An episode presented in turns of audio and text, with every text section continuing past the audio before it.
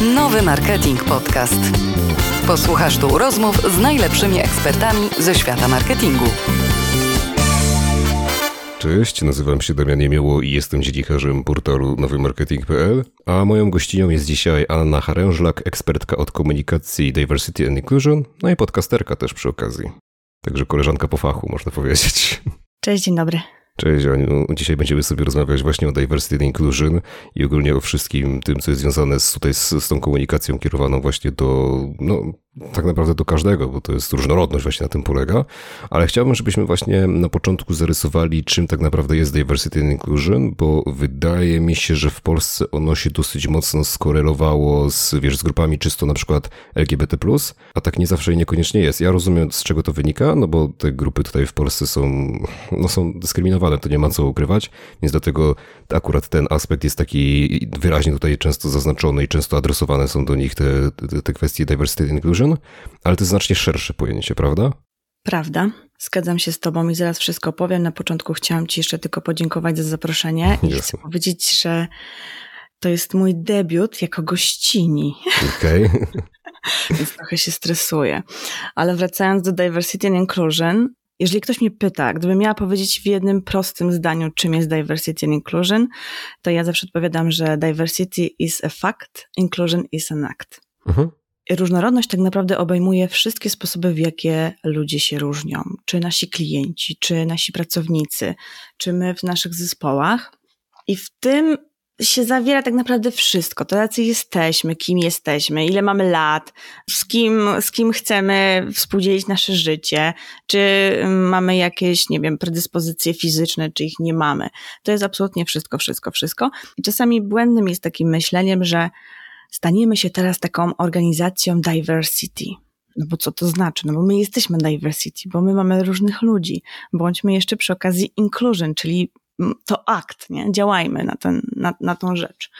No i faktycznie to diversity and inclusion kojarzy się nam z LGBT+, Natomiast tutaj mamy wszystkich, i osoby starsze, i osoby młodsze, i osoby z niepełnosprawnościami, i kobiety, i matki, i samodzielnych rodziców, i ojców. Wszystko, wszystko, wszystko, co możemy sobie tutaj e, wymyślić, wchodzi nam e, w to diversity, tak naprawdę.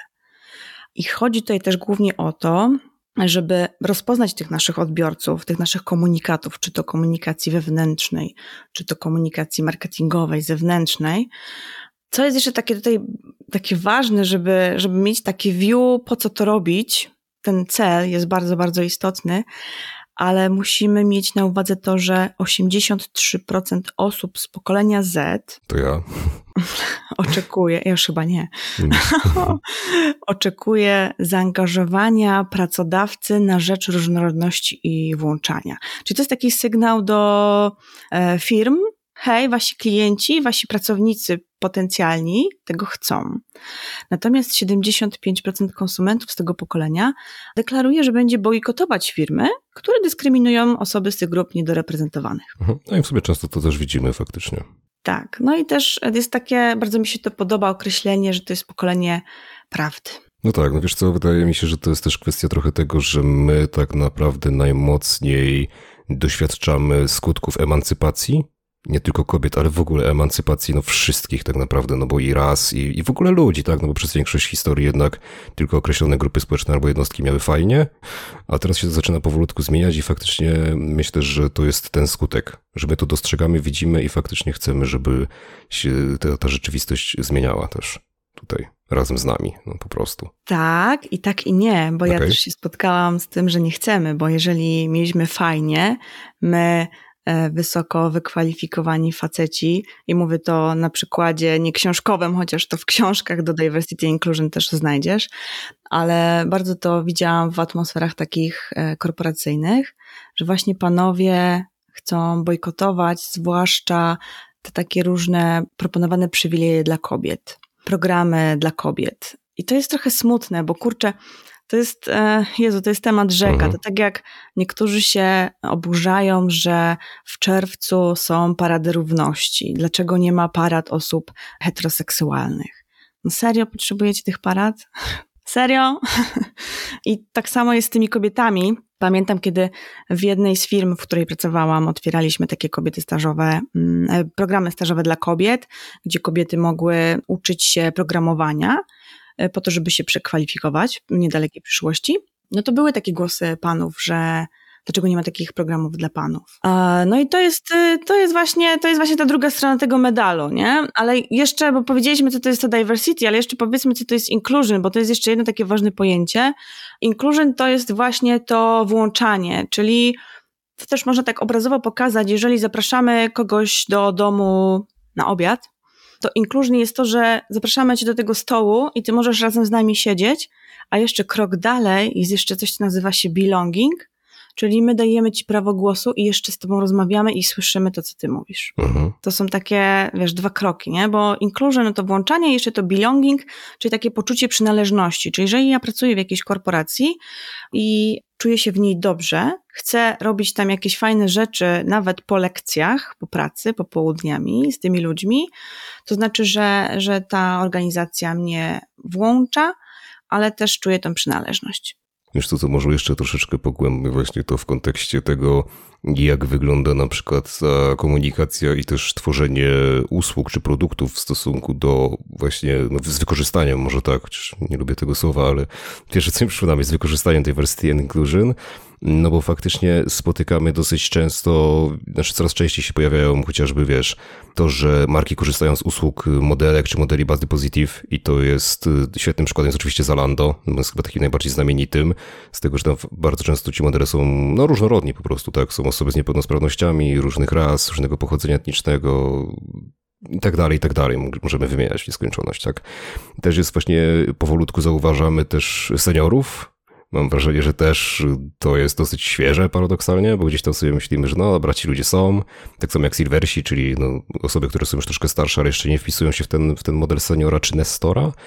I powstają nawet też agencje, które zajmują się silver marketingiem. Nawet w Polsce mamy taką Silver Agency, która faktycznie moim zdaniem robi fajną robotę i, i no, potrafi pokazać właśnie, że silversi, seniorzy, nestorzy to nie są, to nie jest ten taki stereotyp, który my mocno sobie kojarzymy, gdzieś tam wypracowany jakiejś takiej, wiesz, słowiańskiej babuszki po prostu, tylko i wyłącznie tak z, z, z, nie wiem, no, z chustką na głowie i tak dalej, no to są też inni ludzie, to są nasi dziadkowie, rodzice i tak dalej. I chyba widzimy, że nie zawsze się wpisują w ten schemat. Ale mnie ciekawi też właśnie, co jest, co z pozostałymi grupami, no tutaj na przykład poza nagraniem sobie rozmawialiśmy troszeczkę o tym, skąd pochodzimy i tak dalej i tu się pojawił właśnie ten wątek na przykład taki etnograficzny czysto, no nie? I mnie jako osobę, która się interesuje historią i też antropologią kultury, zawsze bardzo interesują te aspekty związane z grupami etnograficznymi.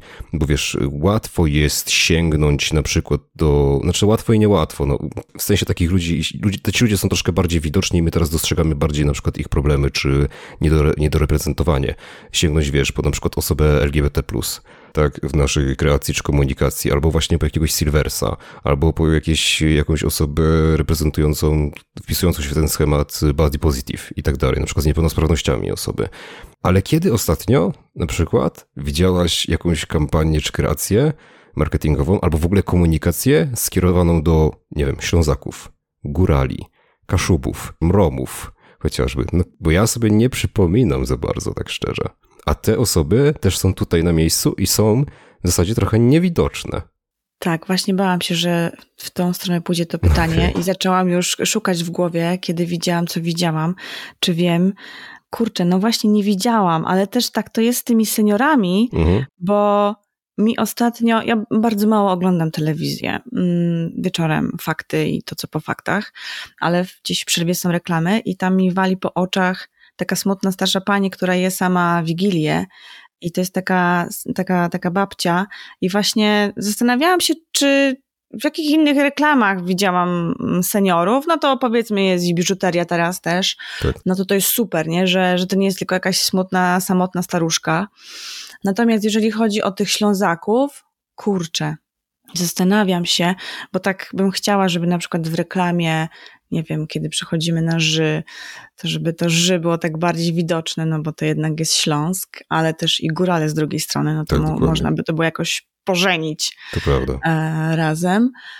A, w ogóle Kaszubów to kurczę. A Kaszubuje w zasadzie, wiesz, oni mają własną telewizję, mają jakieś tam programy. Serio? Jest, tak, oczywiście jest kaszubska telewizja. Jest też, jest też telewizja śląska, gdzie mówią na przykład wyłącznie w śląskiej, śląsko-gotka, tak samo jak Kaszubi w swojej telewizji mówią wyłącznie w języku kaszubskim.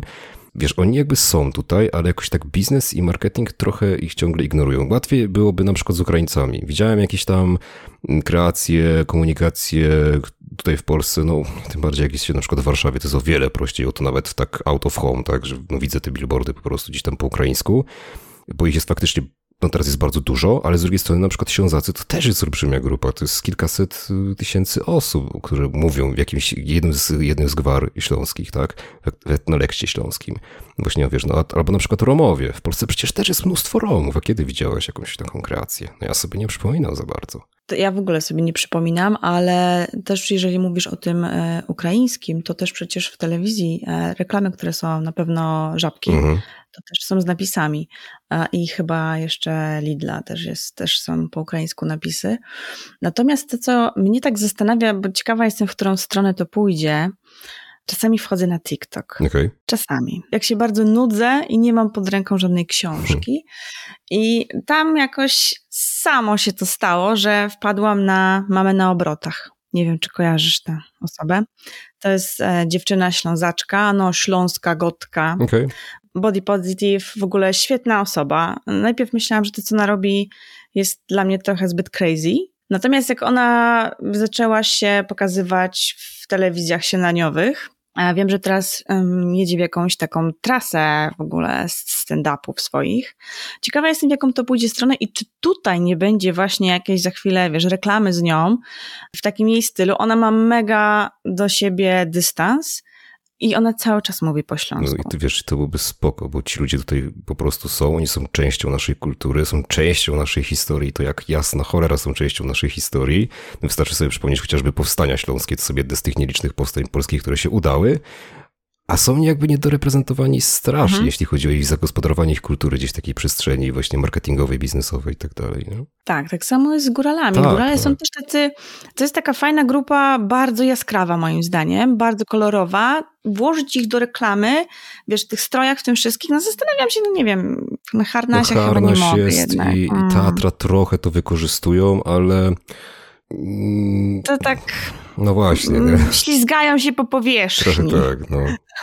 Też tak tutaj troszkę będziemy myśleć o dygresji w ogóle w tym podcaście, ale się pojawia wiele wątków. Wiesz co, ja też na przykład... Tak, nie, no i przeze mnie też, ale ja, ja na przykład jeśli chodzi o takich śląskich youtuberów z kolei, to kojarzę taki kanał kolesia, który ma nick Niklaus Pieron i on ma prawie ma no, ponad 130 tysięcy subskrypcji, no to nie jest tak strasznie mało, to już jest makroinfluencer i faktycznie on nagrywa tak stricte o kulturze śląskiej. To znaczy opowiada tam właśnie o jakiejś historii Śląska, jakieś śląskie potrawy, pokazuje właśnie jak wygląda w ogóle Śląsk.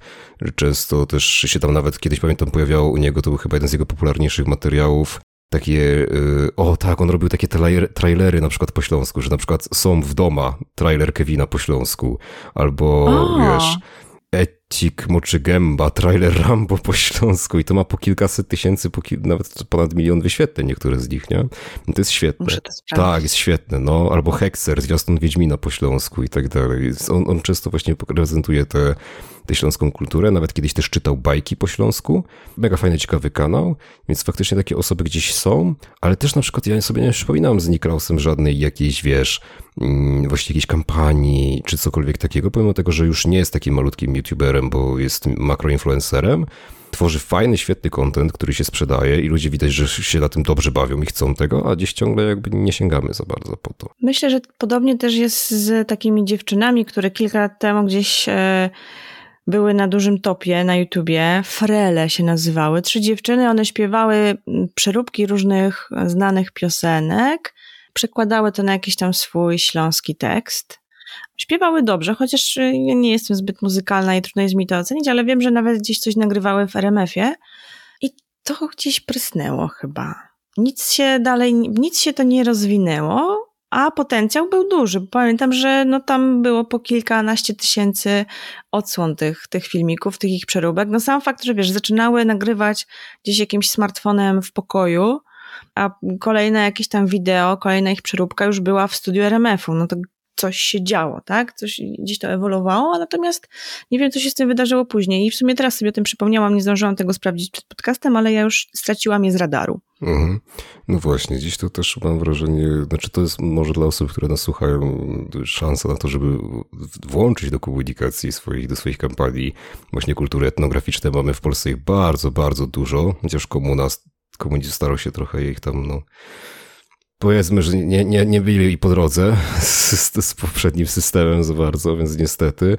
Natomiast faktycznie te kultury etnograficzne u nas się w Polsce utrzymały, one ciągle się odradzają. Ja też na przykład jak byłem, to było już tak chyba jeszcze chyba na wakacjach albo we wrześniu, już nie pamiętam dokładnie, no tak kilka miesięcy wstecz, jak byłem w, jak byłem w Zachęcie, to tam na przykład była jedna taka wystawa opowiadająca historię kaszubów w Kanadzie z kolei. Jak oni się tam pojawili, dlaczego oni się tam pojawili, jak na przykład musieli walczyć z polskim księdzem, bo polski ksiądz usilnie nie chciał używać kaszubskiego i usilnie chciał przekonywać do tego, żeby używali wyłącznie polskiego, nie tylko w liturgii, ale po prostu i musieli gdzieś tam no, z, tym, z tym walczyć, żeby zachować tę swoją tożsamość. Jest pod to potencjał olbrzymi moim zdaniem. Cały czas. I warto jest po to sięgać, rzeczywiście. No to dlatego nagrywamy teraz ten podcast, żeby poddać taki pomysł, Proszę pamiętać, kto ten pomysł miał. to my. Mhm, dokładnie. I proszę. Potem jakiś złoty spinacz czy coś? Tak, uścisk prezesa nawet by wystarczył, tylko. Oklepanie Dokładnie, po tylko faktycznie uwzględniajcie te grupy etnograficzne waszej komunikacji. Dobrze, ale wiesz co, to teraz może przejdźmy troszeczkę bardziej właśnie do samego przygotowywania takiej komunikacji diversity and inclusion.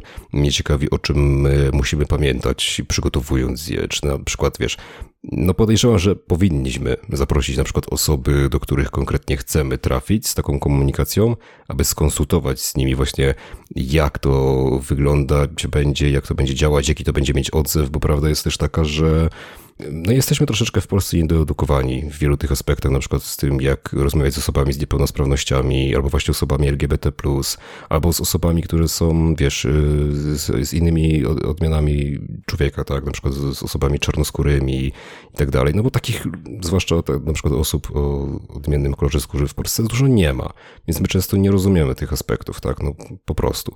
Więc dopiero się tak naprawdę tego uczymy, więc myślę, że to byłaby dobra praktyka, ale podejrzewam, że takich dobrych praktyk jest więcej. A chcesz pogadać o komunikacji wewnętrznej czy zewnętrznej? Może najpierw się skupmy na zewnętrznej. Jeżeli zaczynamy coś robić, to w ogóle po co to chcemy robić? Po co chcemy te osoby zapraszać do nas, tak? Jeżeli, nie wiem, chcemy zrobić kampanię dla osób z niepełnosprawnościami, czy zaprosić kogoś LGBT+, to w ogóle po co, tak? Więc warto jest sobie odpowiedzieć na te pytanie, jaki jest nasz cel i kto tak naprawdę będzie odbiorcą tej kampanii. Czy my kierujemy tą kampanię właśnie do tych grup, czy chcemy zrobić, nie wiem, kilka na przykład odcinków jakiejś tam serii naszych reklam, naszych komunikatów i tak, żeby każdy z nas coś dla siebie. Natomiast to, co mi się wydaje, jest takim, e, nie wiem, może to być czasochłonne, kosztochłonne i nie wiem, czy się wiele osób na to zdecyduje, warto jest później zrobić sobie jakiegoś fokusa, zaprosić osoby do takiej fokus grupy i o tym pogadać, co one tak naprawdę o tym myślą, jak one to odbierają, bo wiesz, dobrymi chęciami jest piekło wybrukowane i czasami możemy się na tym przejechać, nawet jeżeli mamy naprawdę bardzo dobre chęci, to jednak gdzieś możemy nie mieć takiej wrażliwości, no bo nas na przykład nie dotyczy dany aspekt e, diversity, tak, to nie, nie, każdy musi czuć wszystkie, mm, wszystkie te aspekty. No i może się okazać, że z czymś przestrzeliliśmy albo walnęliśmy jakąś gafę, więc warto po prostu zaprosić osoby, które nam, e, z którymi sobie usiądziemy i pokażemy im to i co wy o tym myślicie. Albo nawet jeszcze zrobić krok do tyłu i z takimi osobami zaprojektować taką kampanię. Po prostu zrobić to wspólnie, mieć już e, wyznaczone cele i tak dalej. Natomiast wydaje mi się, że fajnie jest to zrobić razem. Ja bym tak chyba zrobiła, gdybym robiła jakieś, nie wiem, kampanie e, marketingowe, to ja, ja, zawsze lubię się otaczać osobami, które mają większą wiedzę i takie, wiesz, większe, większą wrażliwość na pewne tematy niż ja sama, więc na pewno w ten sposób bym to zrobiła to, co jeszcze bym, o co bym się jeszcze pokusiła, to też o pomoc osób, które mm, się zajmują tymi tematami na co dzień, które szkolą, które edukują, które wiesz, robią webinary, przychodzą na różne prelekcje, e, robią szkolenia z inkluzywnego języka. Jest teraz coraz więcej takich osób, które, które można zaprosić, od których można się nauczyć, albo z którymi można takie, takie kampanie razem zrobić. Myślę, że to na pewno od tego bym wyszła. Tak, jeszcze na pewno będę chciał z Tobą porozmawiać o inkluzywnym języku, bo tutaj też uważam, że ta sprawa jest taka niejednoznaczna i dosyć no, skomplikowana troszeczkę, ale teraz w takim razie może jak wyglądałaby w takim, w takim wypadku tworzenie komunikacji wewnętrznie? Mamy ten zewnętrzny obszar, wiemy, ok, a co robić, kiedy w naszym, nasz zespół jest różnorodny i chcemy się z tymi ludźmi komunikować w taki sposób, żeby, wiesz, no nie uwłaczać ich godności, po prostu i właśnie ich zauważać. Że tutaj jest temat już bardzo gruby. Ja w związku z tym, że się zajmowałam komunikacją wewnętrzną i się zajmuję, to ja bym mogła o tym gadać godzinami. Natomiast mam nadzieję, że w kilku takich prostych punktach powiem Ci o co chodzi. Bo to jest generalnie fajnie, kiedy bierzemy się za diversity and inclusion w naszych firmach, kiedy wiesz, zaczynają powstawać jakieś um, sieci pracownicze, bo to najczęściej wychodzi taka inicjatywa oddolna. I też z doświadczenia wiem, że to najczęściej są sieci albo kobiet, albo LGBT i to gdzieś wychodzi od dołu i to jest super. Natomiast jeżeli nie mamy tego takiego pierwszego ważnego punktu, który się nazywa zaangażowanie i przywództwo, no to prawdopodobnie bardzo szybko te sieci same się gdzieś tam, wiesz, spalą i, i przestaną istnieć.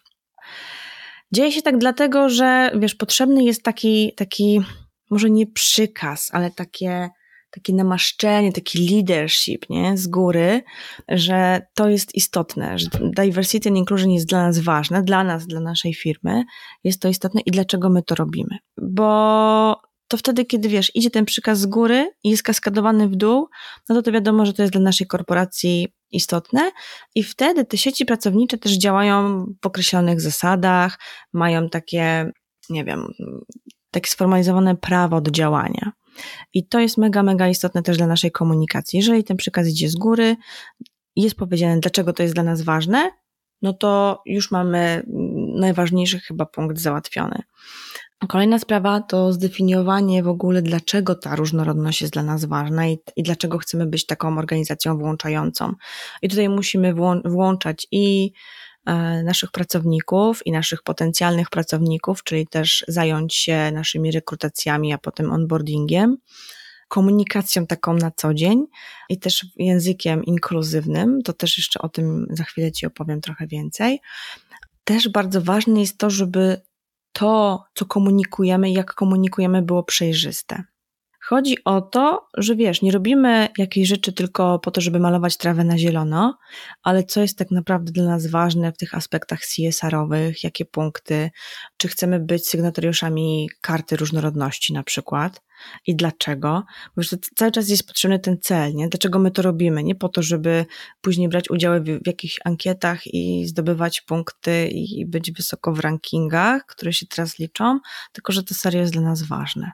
Kolejna sprawa to właśnie określić trzeba standardy języka włączającego, języka takiego inkluzywnego. Ja na początek pokusiłam się o takie warsztaty dla osób, które, które pisały w organizacji. Czyli wiesz, dla marketingu, dla mm, osób w komunikacji wewnętrznej, dla osób, które tworzyły ogłoszenia, pisały też do klientów, żebyśmy po prostu mieli taką większą wrażliwość na ten język inkluzywny. I takie warsztaty to, to, to, bardzo, bardzo to jest fajne, bardzo to jest przyjemne. Naprawdę dużo się można nauczyć i też, wiesz, ja trochę już jestem tym skażona i to tak mówię w dużym cudzysłowie.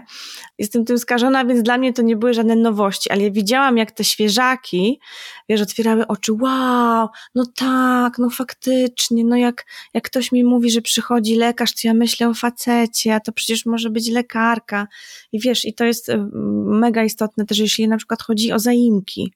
To jest też taki bardzo duży, moim zdaniem, gest y, wobec osób niebinarnych, że wiesz, wpisujesz sobie w stopce swoje zaimki, tak, jakich ty używasz. I ktoś mi kiedyś powiedział, no Ania, ale po co ty to robisz? No przecież wiadomo, że jesteś dziewczyną, nie? To po co ci to she, her?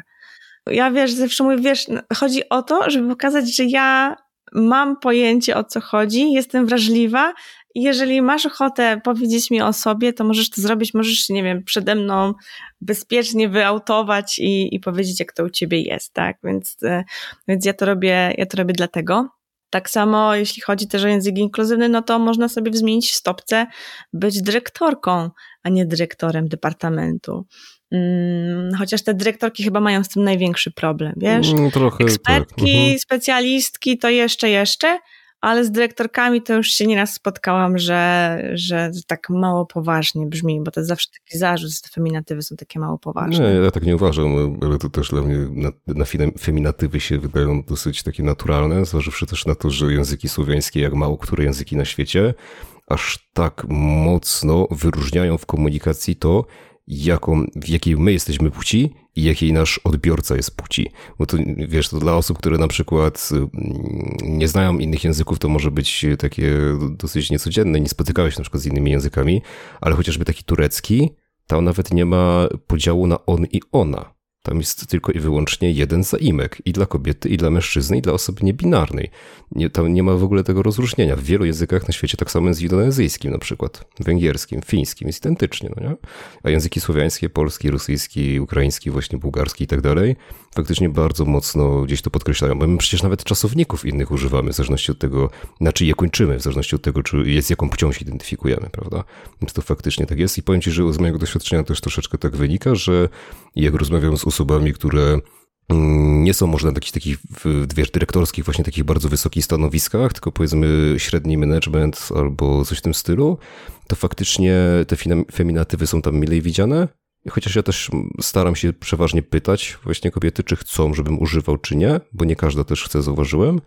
I właśnie zauważyłem, że częściej to się tyczy dyrektorek wspomnianych.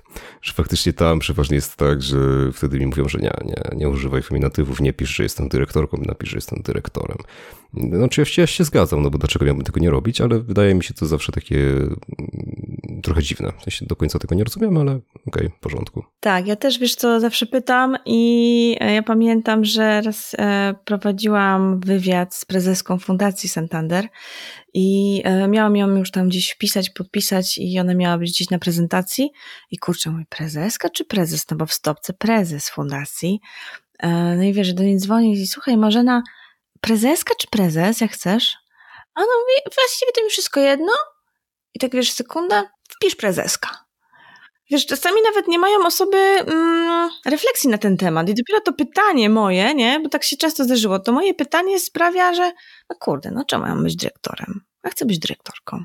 Także warto zapytać i się stosować do tego, co te osoby ci tak naprawdę powiedzą, no bo to ma być dla nich, a nie dla ciebie. Dokładnie, wiesz co, ja też zauważyłem taki, no nie wiem, czy to trend to jest dobre określenie, ale zauważyłem, że zaczynają się też pojawiać w ogóle maskulinatywy w tych chociażby gdzieś profesjach, w których dotychczas mężczyźni byli niedoreprezentowani. Na przykład wśród chociażby tak? Że się zaczynają tam pojawiać, albo właśnie, znaczy no, wiesz, pielęgniarz, który jest taki dosyć stary maskuli, maskulinatyw, tak? No w sensie jest stosunkowo niewielu pielęgniarzy, ale oni faktycznie są i gdzieś tam sobie mamy to zapisane w głowie, chociaż zauważam, że niektórzy ludzie też mają z tym problem, wtedy nie wiedzą, że istnieje takie słowo i się zastanawiają, wiesz, widzą, piele, widzą pielęgniarza, ale nie wiedzą jak go nazwać, no bo mężczyzna, pielęgniarka, no tak trochę nie wypada.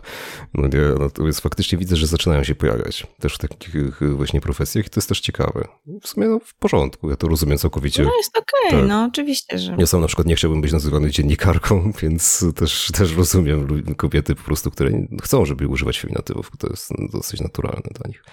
No tak, ale wiesz co, tutaj myślę, że jeszcze troszeczkę poszerzymy sobie właśnie ten język inkluzywny, bo tak jak mówię, ja zdarzyło mi się mm, też widzieć na przykład to, że niektórzy starali się być nie wiem jak to określić, no Jedyne, jakie mi teraz przychodzi porównanie do głowy, to, to jest, że starali się być bardziej cesarscy od cesarza.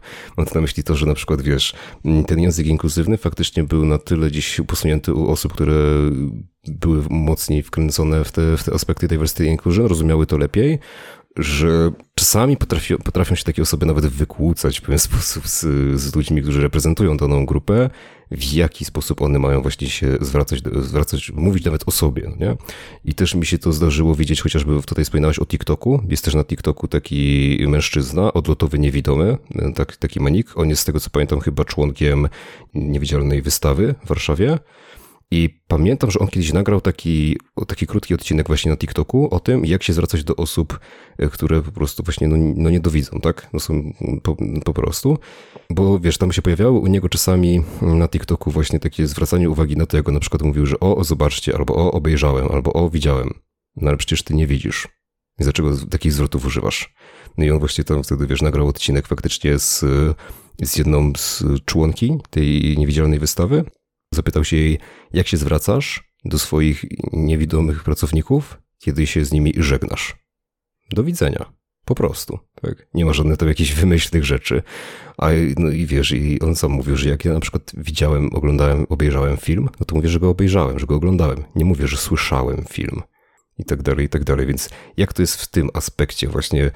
Gdzie jest ta granica i kiedy, wiesz, ten język inkluzywny staje się paradoksalnie niepomocny, a wręcz może troszeczkę przeszkodzić i właśnie możemy nawet nieświadomie i nie chcąc tego, właśnie chcemy, chcemy tego uniknąć, a paradoksalnie możemy taką osobę gdzieś no, urazić może, może tak. Wiesz co, kiedyś rozmawiałam o tym z Maćkiem Augustyniakiem, który prowadzi Fundację Bez Barier, Polska Bez Barier i też zapytałam go o to, w ogóle pierwsze moje pytanie było, jak zwracać się do osoby z niepełnosprawnością?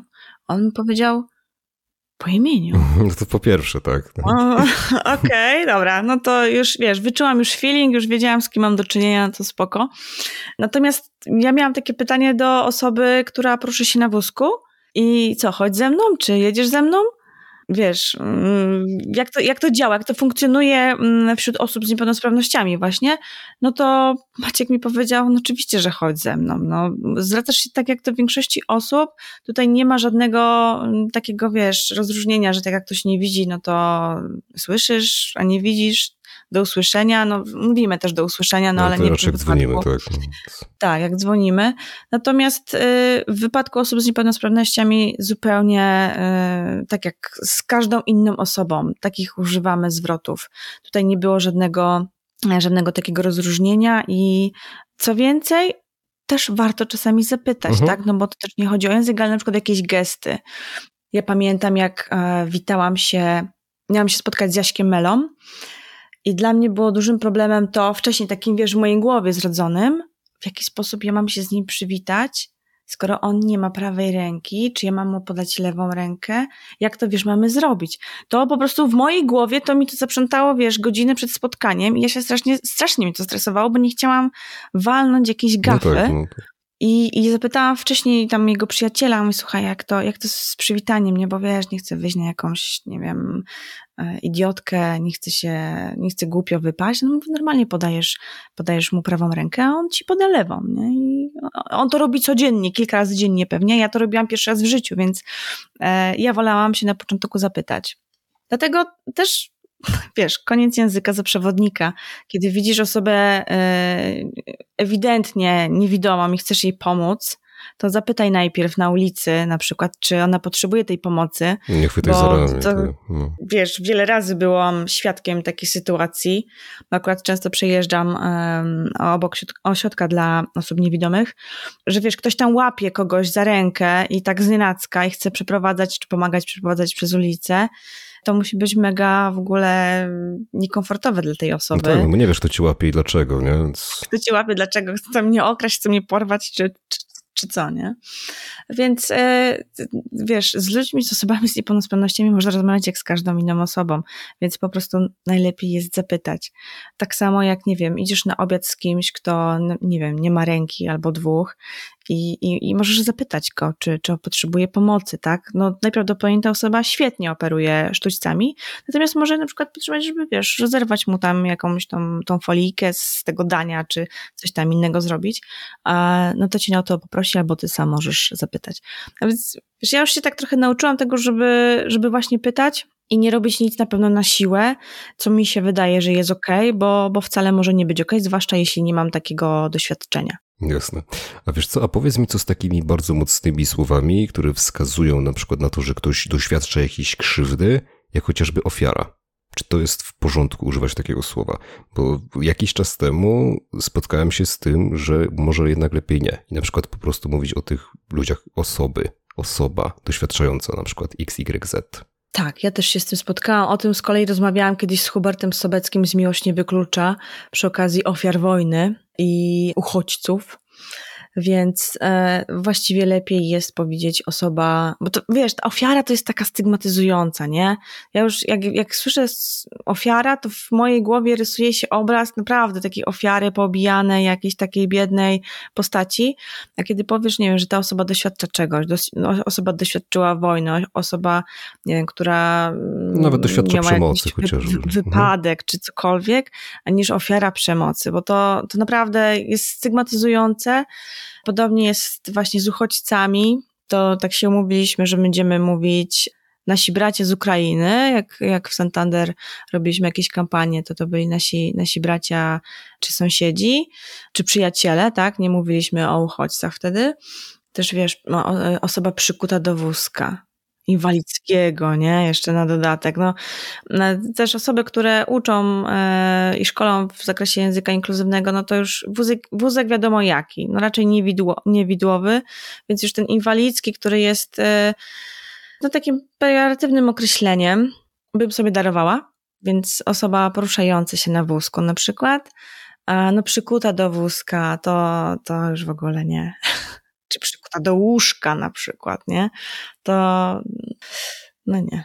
Ale wiesz co, ja pytam o tym też tak nie bez przyczyny, bo mnie zastanawia właśnie, wiesz, to jest w porządku, że faktycznie szukamy słów, które nie stygmatyzują i nie mają takiego pejoratywnego wydźwięku, ale czy też paradoksalnie w takich na przykład, w takich na przykład sformułowaniach jak ofiara, czy my, czy uchodźca nawet, uchodźczyni, czy my szukając gdzieś tutaj synonimów nie odbieramy troszeczkę wagi tego, co się wydarzyło, no bo pomyśl sobie na przykład, jak masz chociażby słowo niewolnik, albo niewolnica. Do dzisiaj, pomimo tego, że na świecie już praktycznie całym, a wcale nie tak dawno, bo chyba w latach 80. ostatni kraj, czyli Mauretania, zakazał niewolnictwa, czyli wcale nie tak dawno temu, bo ciągle żyją ludzie, którzy jeszcze żyli za czasów ostatniego niewolniczego państwa na świecie i na przykład byli dorośli albo dziećmi. Wiesz, ciągle niewolnictwo jest jednak gdzieś tam problemem na świecie, ciągle niewolników faktycznie w różnych miejscach na świecie możemy spotkać, zwłaszcza w, w kontekście seksualnym przede wszystkim. Czy tutaj wiesz, na przykład mówienie osoba ubezwłasnowolniona ekonomicznie, chociażby, nie byłoby odebraniem wagi tego potężnego i okrutnego problemu? Wiesz co, ja też sobie tak myślę, że to zależy tak naprawdę w jakich to jest komunikatach. Bo tak jak na, na przykład wrócę do Ukrainy, kiedy zaczęła się wojna produkowaliśmy naprawdę masę komunikatów, więc wiadomo było o kogo chodzi, tak? To nie, to nie był jakiś uchodźca z, nie wiem, z afrykańskich jakichś tam lądów, który przybył do Europy. Wiadomo było o kogo chodzi. Dlatego już nie chcieliśmy cały czas tego powtarzać, bo to jednak no, to nie jest nic fajnego. I też tak trochę dodaliśmy, no nie tylko empatii, ale też takiego ciepła w to, że wiesz, mówiliśmy o naszych przyjaciołach czy, czy braciach z Ukrainy. No w wypadku, kiedy, nie wiem, rozmawialibyśmy o, o niewolnictwie, i też zależy w jakim kontekście, bo gdybyśmy zrobili sobie panel ekspertów, no to oni raczej będą mówić na temat niewolnictwa, i nie ma potrzeby, żeby to jakoś ładniej ubierać w słowa. Natomiast gdybyśmy robili komunikaty do tych osób, czy o tych osobach i wiesz, produkowali je codziennie, bo nie wiem, jest jakiś teraz temat i, i trzeba to robić, no to też można by było znaleźć jakieś e, inne słowa, które lepiej by oddawały tą sytuację, a nie były takie bolesne dla nich samych. Nie, bo wiesz, u nas też w banku pracowało sporo osób z Ukrainy i właściwie każdy miał kogoś, kto kogoś zna, albo kogoś ma, albo rodzinę, albo znajomych. I też nie chcieliśmy, żeby to było w jakiś sposób, e, wiesz, podgrzewane cały czas, tylko chcieliśmy im też dać takie poczucie bezpieczeństwa, wsparcia, solidarności. I myślę, że w tym kontekście można by to było ubrać inaczej w słowa. Bo to, co jest jeszcze bardzo ważne w takiej, w takiej komunikacji wewnętrznej, no to na pewno każda komunikacja wewnętrzna ma albo no, musi mieć jakiś plan i harmonogram, więc bardzo fajnie jest uwzględnić różnego typu też wydarzenia, które dla różnych grup będą ważne. Czyli, nie wiem, dla LGBT-ów, no to wiadomo, czerwiec e, miesiącem dumy, czy, czy coming out day. Dla osób z niepełnosprawnościami dni osób z niepełnosprawnościami, różowe wstążki, Movember, tak, te wszystkie rzeczy warto jest sobie zaplanować wcześniej już w, w takim harmonogramie, nawet skorzystać z jakiegoś kalendarza marketera i, i te święta tam przeważnie są powpisywane, więc można to nałożyć na swojego Excela czy na swoją siatkę wydarzeń. I też to, co też będzie pewnie zahaczać gdzieś o jakiś wątek, ważne jest to, żeby ta komunikacja nie była tylko taką komunikacją sztuką dla sztuki, tylko super jest zaangażować też osoby, które na przykład działają już w sieciach pracowniczych albo działają w jakichś wolontariatach gdzieś na zewnątrz też. E, takie osoby się zgłaszają, więc to, nie wymaga jakiegoś, e, nie wiem, jakiegoś wielkiego poszukiwania w organizacji. No w takiej organizacji, gdzie pracuje kilka tysięcy osób, no to wystarczy zrobić artykuł w intranecie czy w jakimś innym e, forum, jakim tam się mm, porusza w ramach organizacji, zrobić ankietę i takie osoby się na pewno będą zgłaszały. Nie wierzę, że nie. I coś robić wspólnie, czy to jakieś formy wideo. E, w ogóle super jest, kiedy, kiedy na przykład osoby no w tym wypadku LGBT, albo osoby z niewi niewidocznymi niepełnosprawnościami pokazują się, tak? I na przykład, wiesz, no, niepełnosprawnością jest bodajże padaczka czy cukrzyca. Zresztą tego nie widać na pierwszy rzut oka, nie? No a te osoby mogą opowiedzieć, w jaki sposób się im żyje i to też, wiesz, edukujesz tym swoich kumpli z, z pracy i też dajesz taką, wiesz, wrażliwość dodatkową, bo tak naprawdę, no, może to każdego z nas dotknąć. Możesz się okazać za chwilę, że masz cukrzycę, albo że twoje dziecko ma cukrzycę, albo twój partner, partnerka i tak ja, dalej, i tak dalej. Nie muszę daleko szukać. Moja mama ma cukrzycę, jeden mój, mój kolega też ma cukrzycę, to jest bardzo powszechna choroba, to faktycznie się zgadza, tak. No właśnie. Tato na przykład właśnie teraz też ma bardzo duże pro problemy z poruszaniem się, bo ma chore biodra po prostu i to już wystarcza. No właśnie, a jeżeli chodzi o, o tego typu rzeczy, tak jak mówisz, no problemy z poruszaniem się, no niestety starzejemy się wszyscy i kiedyś do tego punktu dojdziemy, że będziemy potrzebować też pewnie jakiejś pomocy. E, natomiast no, pewnie jeszcze o tym nie myślisz ani ja. No, tro, trochę bardziej, bo widzę to po swoich rodzicach, może tak właśnie. No właśnie. myślę, że no. myślimy o tym prędzej, jeśli mamy więcej takich osób w swoim otoczeniu. No Dokładnie, no to, to jest właśnie ta, ta wrażliwość no nie? Na, drugiego, na drugiego człowieka. To, co jeszcze jest też bardzo ważne w tej naszej komunikacji, to takie mm, update'owanie, co się tak naprawdę dzieje. Jeśli mamy te grupy pracownicze, one działają, no to fajnie, żebyśmy wiedzieli, co się dzieje i też warto, żeby te grupy nagle nie stały się takie za bardzo exclusion, że jeśli robimy sobie jakieś webinary w ramach tam swojej grupy, czy to nie wiem, e, sportowców, czy właśnie kobiet IT, czy jakichś innych, to że będziemy robić tylko i wydarzenie dla tych osób i nikt z zewnątrz nie będzie mógł dołączyć, no bo wtedy robimy po prostu się exclusion, no to też nie o to chodzi. I co na koniec jeszcze tutaj do tej komunikacji dodam? No fajnie, jeśli zaczniemy takimi małymi krokami wychodzić z tym na zewnątrz. Żeby to nie było też malowanie trawy na zielono, tylko pokazanie, że my faktycznie wiem, wspieramy fundacje, stowarzyszenia, kampanie, coś robimy fajnego, dajemy pieniądze na fajne projekty, które będą w służbie, nie wiem, osobom albo będą wspierać osoby LGBT, czy, czy z niepełnosprawnościami, czy kobiety, czy ich kariery i tak dalej. Bo pewnie o tym też jeszcze będziemy gadać, żeby to nie była, wiesz, tylko linia tęczowych produktów i tyle, nie? Że tak tylko i wyłącznie zrobimy sobie marketing, zrobimy linię tęczowych ciuchów i na ten koniec. Rozumiem. A wiesz co, no, to cały czas nie jest łatwa rozmowa, tak? No bo ja tutaj też mam troszeczkę takich rzeczy mam ich więcej. Wiesz, tutaj chciałbym jeszcze właśnie porozmawiać o tym, jak wygląda kwestia diversity and inclusion w takim kontekście tego, takich zarzutów, które się często pojawiają, że wiesz, że ona ma miejsce, owszem, ale tylko tam, gdzie jest to tak w cudzysłowie bezpiecznie. Czyli na przykład w Europie, w Ameryce Północnej, tak, w takich miejscach, gdzie mm, tutaj staramy się no, no, no, gdzieś te społeczeństwa progresują i też prawo progresuje w, kont w kontekście zauważania takich osób z niepełnosprawnościami, osób LGBT+, i tak dalej. No bo nieraz, nie dwa słyszeliśmy takie zarzuty w, wobec kampanii, na przykład właśnie adresujących problemy osób LGBT+, to znaczy, że marki chętnie faktycznie te problemy adresowały, ale tutaj w Europie albo w Stanach Zjednoczonych. A już na przykład w Azji Niekoniecznie. Gdzieś tam, nie wiem, w Arabii Saudyjskiej, albo w Chinach chociażby, albo w jakichś innych miejscach, gdzie te prawa osób LGBT są nawet, no bo tutaj w Polsce to po prostu nie ma tych praw. W sensie prawo udaje, że tych ludzi nie ma.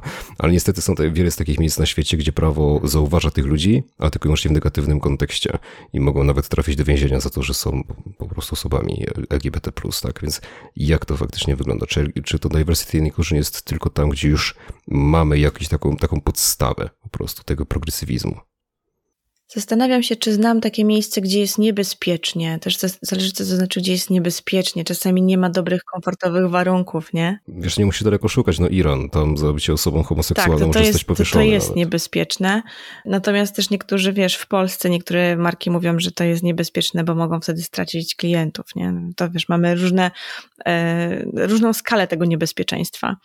No natomiast, no wiesz, no, jeżeli mówimy o miejscach, gdzie prawo nam nie pozwala na pewne rzeczy i, i w ogóle prawa człowieka są deptane, no to ciężko jest wychodzić przed szereg, nie? Widzisz, co się dzieje teraz z, z kobietami, które e, pokazują włosy i tam są mm, protesty, gnębienia, zgony, morderstwa. Kurczę, no to jest strasznie się ciężko mi o tym mówi, bo wiesz, z jednej strony, z jednej strony to dąży do jakiejś zmiany, kiedy jest taki opór, a z drugiej strony ja osobiście nie wiem, czy ja bym miała tyle odwagi, nie? No ale wiesz, na przykład no weźmy ten case chociażby mundialu w Katarze. Tutaj niektóre marki wyraźnie się sprzeciwiły i powiedziały, że nie będą brać w tym udziału. I nawet wiesz, no taki Brewdog chociażby stworzył całą kampanię, gdzie ona, ona, polegała na tym, że mówili, że cieszymy się, że nie jesteśmy sponsorem. Tak, no i wiesz co, ja się podpisuję pod tym generalnie, bo ja, kurczę, ja osobiście mam tak, że nie umiałabym brać udziału w czymś, co jest niezgodne ze mną. Super, kiedy marki też mają takie, taki, taki kręgosłup moralny, który im na to nie pozwala. Natomiast no, widać, jak to jest w życiu, tak, e, że jednak pieniądz rządzi światem i to nie zawsze, nie zawsze w ten sposób wygląda. Natomiast takie kampanie, które właśnie mówią wprost, słuchaj, nie będziemy wspierać tego czy tamtego, dla mnie to jest ok. I ja na pewno byłabym fanką takiego, takiej, takiej marki. Natomiast cały czas szukam takich jakichś wiesz, przypadków, gdzie ktoś poszedł jednak pod prąd, tak w takim, takiej komunikacji zewnętrznej, to nie jest aż taki jaskrawy przykład jak, e, jak e, śmierć. Natomiast niektórzy mówią, że w Polsce nie ma, nie ma klimatu na LGBT na przykład. No to jest chyba LGBT plus to jest taka najbardziej grupa nie wiem, niebezpieczna, to cudzysłów. E, natomiast są marki, które, które jednak idą pod prąd mm. i Kubota, no, który się tym nie przyjmuje, nie? Ale Kubota, wiesz, no to ona ma w DNA dosłownie, to, no, to jest też trochę Jasne. kwestia Aliny, no, ona jest osobą panseksualną, więc... No oczywiście, no ale to jest, wiesz, to jest, y, no, no ma mm, odwagę tak, o tym tak, mówić tak. i to jest bardzo, bardzo ważne. E, ja też pamiętam, kiedy próbowałam wiesz, no, wiesz jak jest w banku. No, skostniała troszkę struktura. KNF, trzeba uważać na wszystko właściwie, bo to jednak nie jest takie proste. Tak, tak. No, no bank, no to jednak... Natomiast to, co mnie bardzo dziwi, to na przykład Play. I chyba ty nawet o tym rozmawiałeś z Grześkiem Miecznikowskim tak, tak, dokładnie. podcaście. No, mnie też to zaskakuje, no. Powiem ci, bo... Wiesz, ja pracowałam w Playu okay. przez 6 lat. Mhm.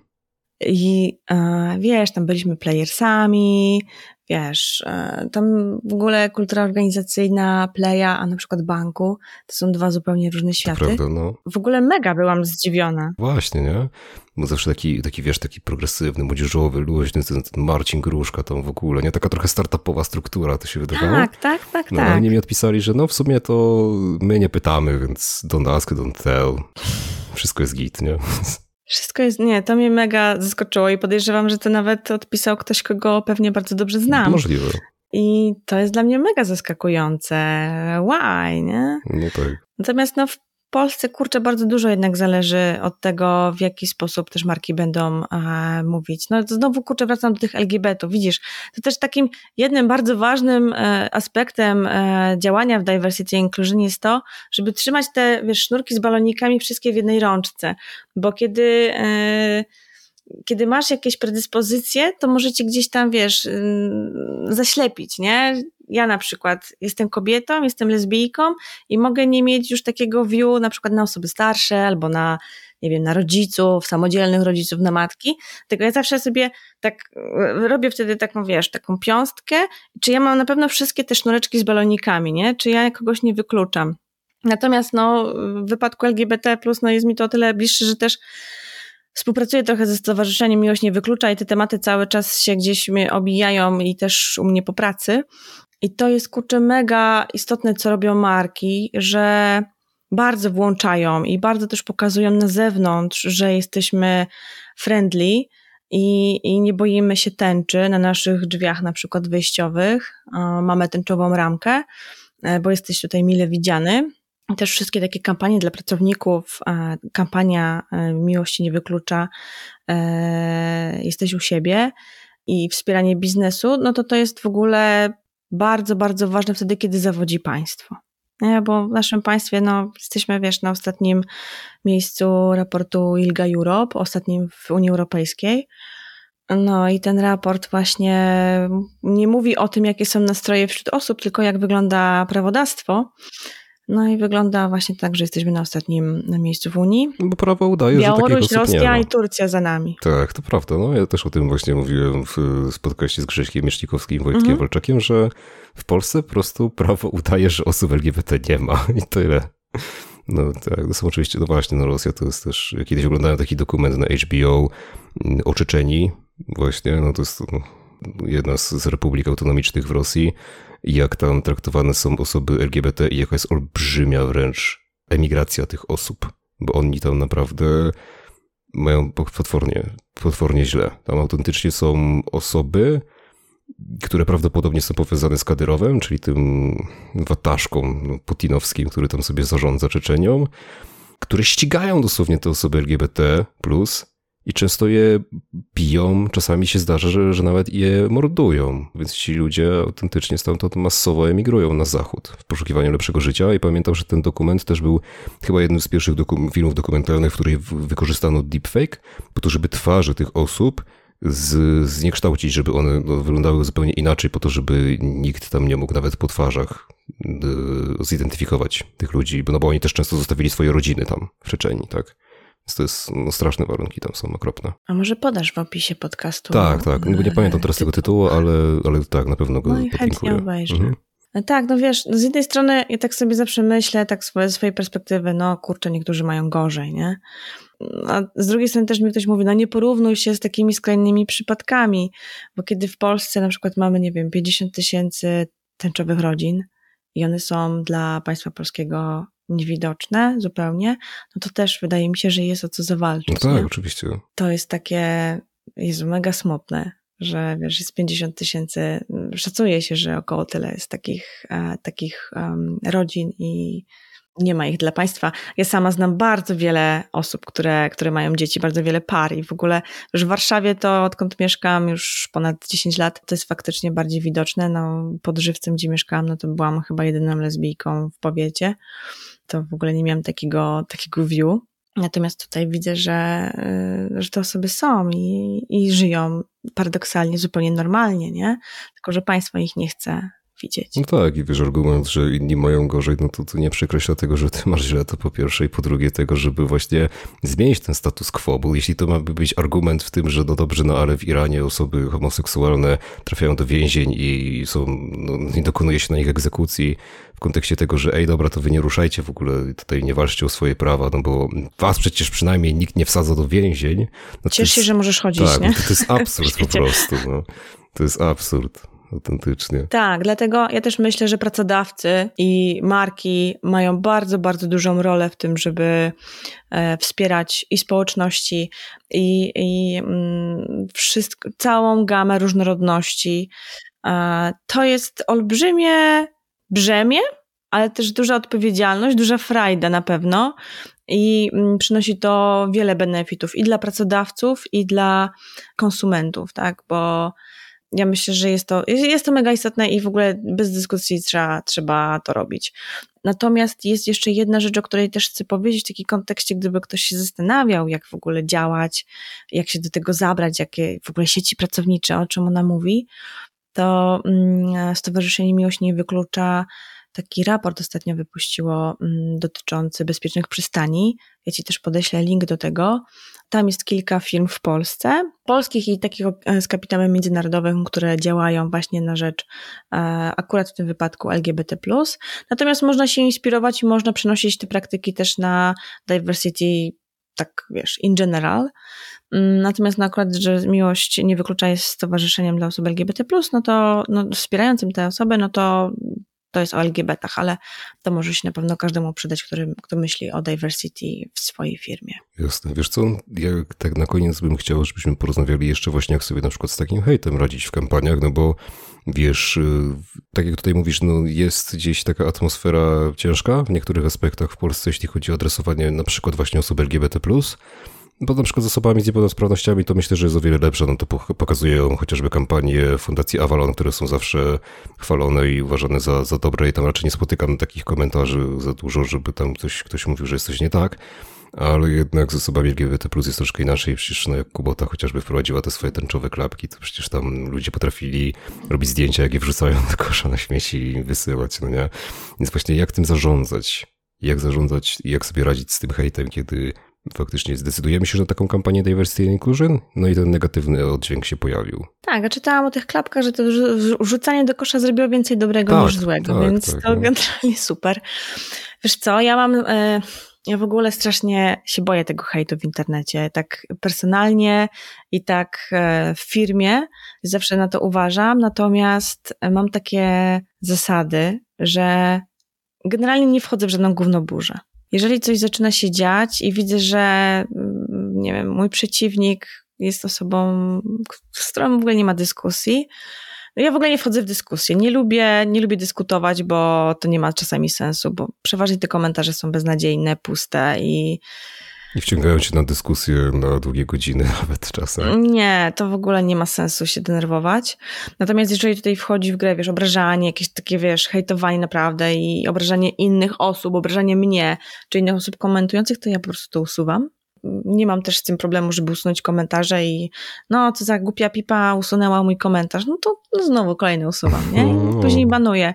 E, natomiast ja też e, nie mam problemów z tym, żeby zgłaszać takie komentarze. Jeżeli ktoś, wiesz, pod moim adresem e, naprawdę przeczytałam wiele o, o, sobie okropnych rzeczy w internecie. Ja to wszystko po prostu zgłaszałam. Poświęciłam na to swój cenny bardzo czas, natomiast e, no, zgłaszałam wszystkie konta i zgłaszałam tego typu komentarze. Trochę trudniej jest w miejscu pracy, no bo wiesz, e, sprawa IKEA, nie? Uh-huh, no to wiem. każdemu gdzieś z tyłu głowy dźwięczy, natomiast e, no, dźwięcz, błędem jest... No ale zresztą sąd teraz, z tego co mi wiadomo, no to on tak. kazał tę decyzję oddalić. Tak, ale była afera. Tak, no to sporo, sporo. No. natomiast to, co chcę powiedzieć, Błędem jest na przykład e, wyłączenie możliwości komentowania. No tak, jeśli no to wtedy intranet, nie? Mhm. Wiesz, nie ma, nie będziecie komentować. Rzucimy sobie tęczowe logo, ale e, macie zakaz komentowania, się nie da. No to nie, w ten sposób też nie robić, e, nie, nie, nie należy robić. Natomiast no, w filmie to jest bardzo różnie. Ja miałam nieraz takie artykuły tęczowe, gdzie w ogóle sama miłość się lała w tych komentarzach i zupełnie nie było ani cienia, niczego negatywnego, a czasami trafił ten, ten artykuł do kogoś, kto musiał na przykład napisać, że dalibyśmy na przykład podwyżkę, nie? No ale to nie jest hejt, nie? Wiesz, no to ma prawo to napisać i ma prawo to napisać pod każdym innym artykułem, który mówi o jakichś inwestycjach. E, natomiast Raz zdarzyło mi się, że te komentarze faktycznie, wiesz, ktoś tam wchodził w dyskusję i z, wiesz, było dwóch takich gości, którzy zaczęli między sobą dyskutować i się nakręcać. Oni byli po tej samej złej stronie mocy, natomiast wiesz, podbijali tam po prostu te dyskusje. No ale w związku z tym, że, że osoby są pod imieniem i nazwiskiem w portalach e, wewnętrznych, no to po prostu zapytałam ich, wiesz, już na ofie, czy czy serio chcą o tym pisać, bo wiesz, no prezes to może przeczytać, ich przełożony i w ogóle może tę dyskusję by przynieść gdzieś indziej. Wiesz, to też nie był hejt, natomiast taka trochę niepotrzebna naparzanka. Natomiast no z hejtem niestety w sieci, tak wiesz, gdzieś na Facebooku, na profilach takich służbowych, no jest trochę gorzej. No ja proponuję albo to usuwać i na pewno nie wchodzić w dyskusję, bo to nie ma czasami żadnego sensu, albo po prostu odpowiadać, wiesz, metodą zdartej płyty, nie? Tak to najczęściej robią banki. Jak obserwuję, czasami naprawdę banki robią bardzo fajne kampanie, a pod tymi kampaniami są e, komentarze typu złodzieje, oddajcie mi 5 złotych za konto, bo miało być za darmo, nie? No i wiesz, no i to zapraszamy do kontaktu na privie, tak, musimy zweryfikować pana konto. No i on tam, no pewnie weryfikujcie i wiesz, i tak dalej. Chodzi o to, żeby, wiesz, nie wchodzić w dyskusję, tylko po prostu e, odwołać się tam do jakiejś procedury, czy właśnie metodą zdartej płyty. Ale dyskusja to nie jest nic fajnego. To prawda, nawet jest takie określenie na takie osoby, które wiesz, właśnie zalewają nas falą takich argumentów, które nie są argumentami, albo pytań, które nie są pytaniami, tylko prowadzą do konkretnych odpowiedzi. To jest po angielsku sialoning, sialoning, nie chodzi o lwa morskiego. Nie po polsku słyszałem na to bardzo piękne określenie, które uwielbiam, lwiomorszczenie. tak. Tak, no to dobre. Dokładnie, więc to jest właśnie chodzi o to, że to się wzięło od takiego mema, gdzie jakaś kobieta powiedziała, że nie lubi lwów morskich i ten lew morski za nią, za, zaczął za nią chodzić i się pytać, czemu nie lubi lwów morskich. I tak w nieskończoność w każdej po prostu sytuacji, wiesz, ona sobie jadła obiad, kolację, coś tam się myła, a lew morski tuż obok niej się pyta o to dlaczego, nie? Więc to, to jest stąd, to określenie się wzięło, uważam, że jest świetne po prostu. Chciałabym dodać jeszcze to, żeby może tak e, pamiętać o tym, żeby właśnie nie mieć tych klapek na oczach, kiedy robimy, kiedy jesteśmy, nie wiem, oficerami, ekspertami od diversity and inclusion i iść tylko i wyłącznie w jedną stronę, tylko starać się przytulić jak najwięcej e, tych grup pracowniczych, które mamy w naszych, naszych organizacjach.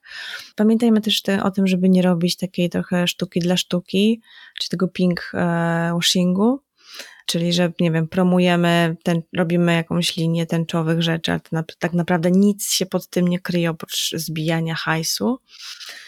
I co więcej, no i niestety, kiedy się robi diversity and inclusion, trzeba mieć naprawdę twardy tyłek, bo to nie jest, e, to nie jest taki łatwy kawałek chleba. Naprawdę trzeba mieć miękkie serce i twardą dupę niesamowicie, żeby to robić no już kilka lat działania w tym mi to trochę pokazało, że jednak no, dobre serce, twardy tyłek i trzymam kciuki zawsze.